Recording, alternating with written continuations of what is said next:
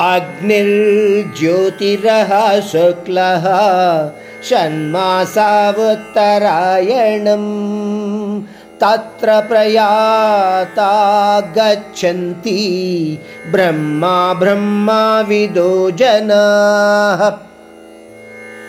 ఈ శ్లోకంలో శ్రీకృష్ణుడు ఉత్తరాయణ సమయంలోని శుక్లపక్షం గురించి చెబుతూ అంటున్నాడు. శుక్లపక్షం అంటే ఏమిటి? చంద్రుని యొక్క బింబము సంపూర్ణంగా కనబడే సమయము.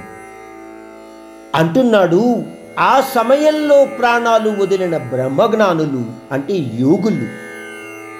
యోగులంటే ఎవరు?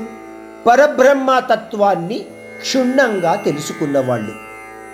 అటువంటి వాళ్ళు జ్ఞాన మార్గంలో ప్రయాణిస్తారు. ఉత్తరాయణం అంటే ప్రకాశమయమైన సూర్యకాంతితో చీకటి లేకుండా నిర్మలమైన ఆకాశంతో ఉండే సమయము.